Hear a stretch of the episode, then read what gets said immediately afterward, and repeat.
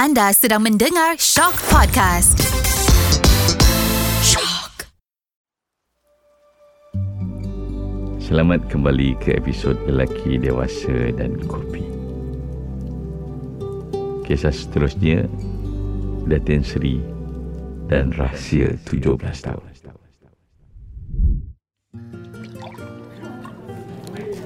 Tiga hari selepas podcast saya, episod yang pertama boleh diakses oleh halayak menerusi Shock.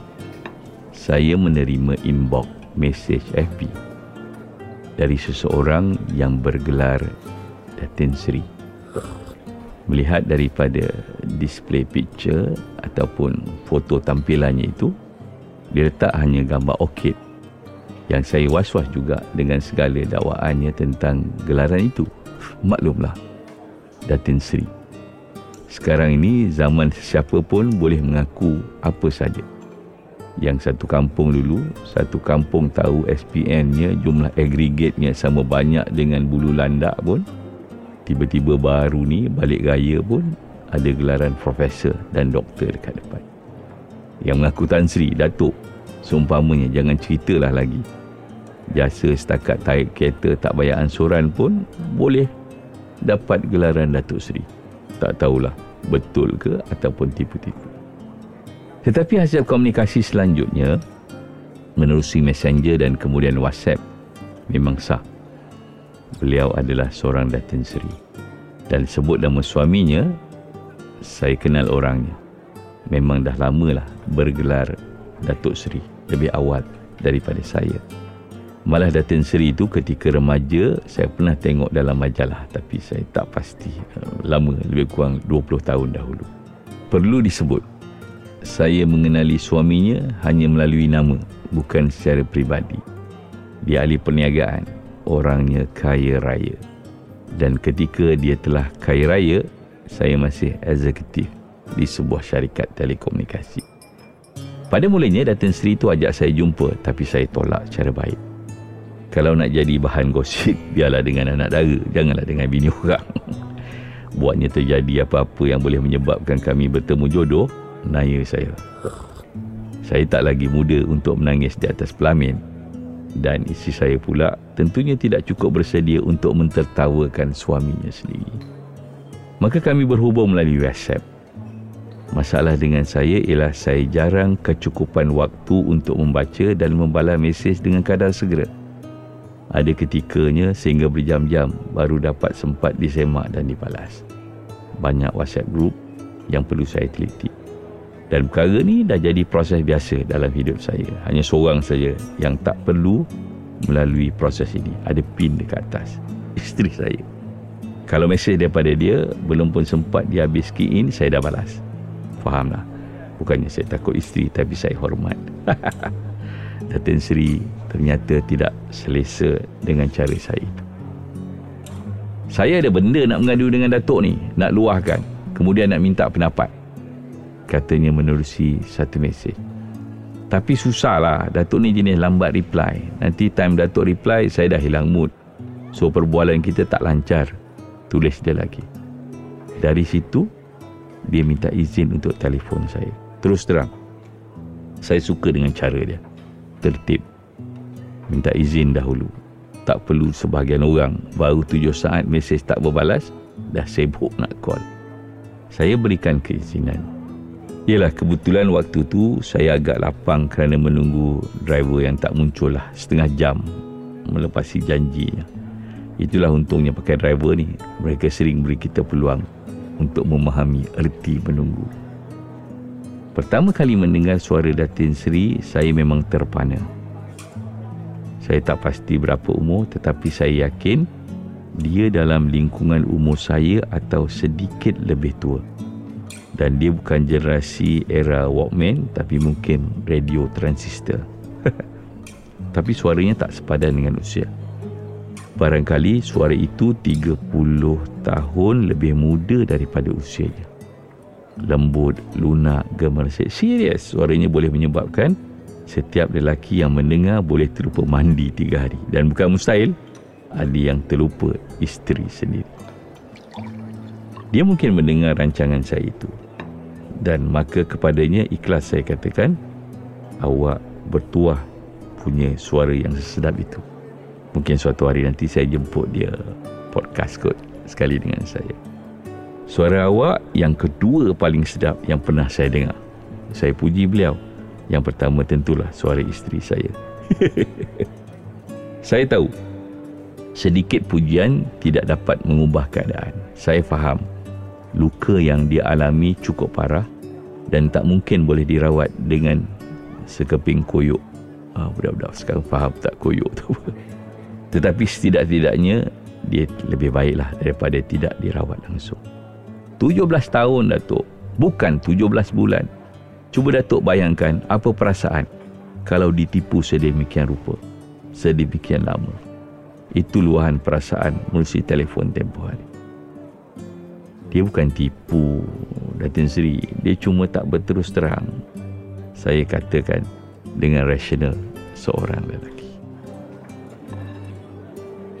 Tak ada bezanya. Kalau dia berterus terang 17 tahun dahulu, mungkin saya tak separah ini. Sekarang saya betul-betul rasa down Datuk Budi. Useless. 17 tahun saya dibodohkan oleh orang yang saya berikan sepenuhnya kepercayaan. Pengalaman mengajar saya supaya jangan menyampuk ketika perempuan sedang bermain dengan perasaan. Jika dia berada di hadapan, salah sampuk menyebabkan kita boleh kena simbah dengan kopi panas.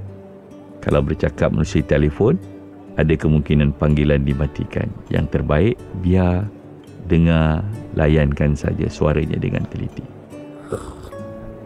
Sampai hati Datuk, dia buat saya macam ni. Sampai anak dengan perempuan tu dah tiga Baru nak mengaku Itu pun selepas terdesak Dah tak ada jalan nak mengelak Takkanlah 17 tahun You tak perasan perubahan perangai dia Saya tanya lagi Itu pun Selepas saya jenuh susun ayat Takut tersalah susun soalan Jadi tersinggung pula Datin Seri Sumpah Datuk Langsung tak ada perubahan Itu yang saya pelik dia pergi kerja balik kerja macam biasa. Tak pernah tidur luar. Subuh-subuh dia dah pergi surau. Balik dari surau sarapan dekat rumah. Kemudian pergi pejabat. Malam-malam pun dia jarang balik lewat sebab takut terlepas peluang berjemaah dengan surau. Takkan dia tak ada outstation? Saya tanya. Berdasarkan pengalaman kawan-kawan saya lelaki yang lain, urusan di luar kawasan kerap menyediakan alasan dan kesempatan untuk lelaki-lelaki yang nakal adalah sekali-sekala. Tapi kalau kau session, dia tak pernah tak bawa saya. Kalau saya tak mau ikut pun dia paksa. Jadi macam mana saya nak syak dia Datuk? Dia available almost every time. Call masa mana pun dia jawab.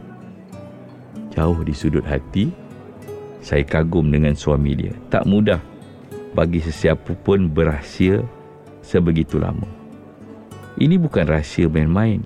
Bukan tentang terserempak orang sekampung keluar dari pilih urut dekat Bangkok, Danok Hatnyai atau kawan sepejabat celup jari jawan yang dipesan oleh teh kawan dia sendiri. Bukan. Ini rahsia rumah tangga. Rahsia isteri dua. Kelaziman kalau tak pecah di mulut, akan pecah di mulut orang sekeliling. Yang perempuan tu pun saya tak faham. Manusia jenis apa boleh hidup dengan keadaan suami yang tak pernah balik rumah malam-malam? kalau tak balik tiap-tiap malam pun sekurang-kurangnya seminggu sekali. Ini langsung tidak. Saya tak berasa hairan. Saya tahu ramai wanita-wanita hebat yang matang pemikiran dan kental jiwanya. Apabila mereka bersedia menjadi pilihan kedua kepada seseorang lelaki, mereka terlebih dahulu mempersiapkan mental. Saya ada kenalan seorang perempuan muda, lawyer dan ketika dilama cinta dengan suami orang dahulu, dia beritahu, I faham. I datang kemudian, Datuk Budi. So, I tak boleh demand lebih-lebih. Kenalah tolak ansur. Kalau dia boleh jenguk I seminggu sekali pun, okey, Alhamdulillah. Yang penting, nafkah-nafkah lah. Supaya tak terabai. Itu saja. Formulanya, ternyata, kerana sehingga sekarang, dia hidup aman bahagia dengan suaminya. Yalah, suami orang itu juga. Okey, balik kisah Datin Sri tadi. Katanya dia sedar suaminya punya seorang lagi isteri dan memiliki tiga orang anak dengan wanita itu hanya selepas adik angkatnya yang mengusahakan perniagaan hiasan dalaman dipanggil ke rumah madunya untuk kerja-kerja memasang langsir Aidilfitri raya yang lepas. Suami saya tak kenal adik angkat saya. Okey. Adik angkat saya pun tak kenal dia in person, tak rapat. Tapi tahulah yang dia tu suami saya. So semasa dia ada kat rumah tu Dia terkejut Bila nampak suami saya turun dari tingkat atas Kain pelikat pula. Tapi dia buat-buat macam Tak tahu je lah Buat-buat macam tak kenal. Climaxnya terjadi pada hari yang sama. Kepulangan suami Balik ke rumah Saya tanya soalan demi soalan.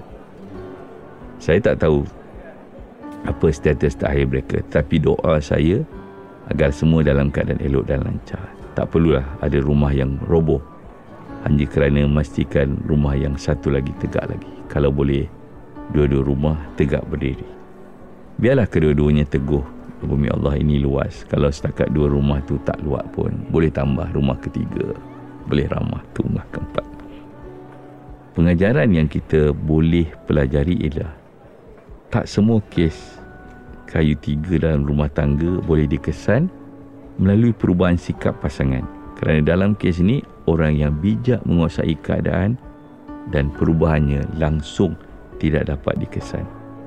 Saya ada kenalan uh, sentiasa bawa isteri out session padahal di hotel yang sama buah hatinya sedang menginap. ada juga yang dia menyegah sekejap ke pejabat kemudian keluar urusan kerja di luar Padahal dia balik rumah isteri barunya atau girlfriend menjalankan kerja-kerja pejabat dari sana. Hal ini tak susah dijalankan terutama mereka yang bekerja sendiri dia lah bos. Dan maaf cakaplah. Ada juga orang lelaki semasa ke surau lenceng ke rumah yang satu lagi. Bukan tak biasa dia pergi jogging dengan seluar lain balik dengan seluar lain. Dunia lelaki ni luas Datin Seri sempadannya adalah horizon.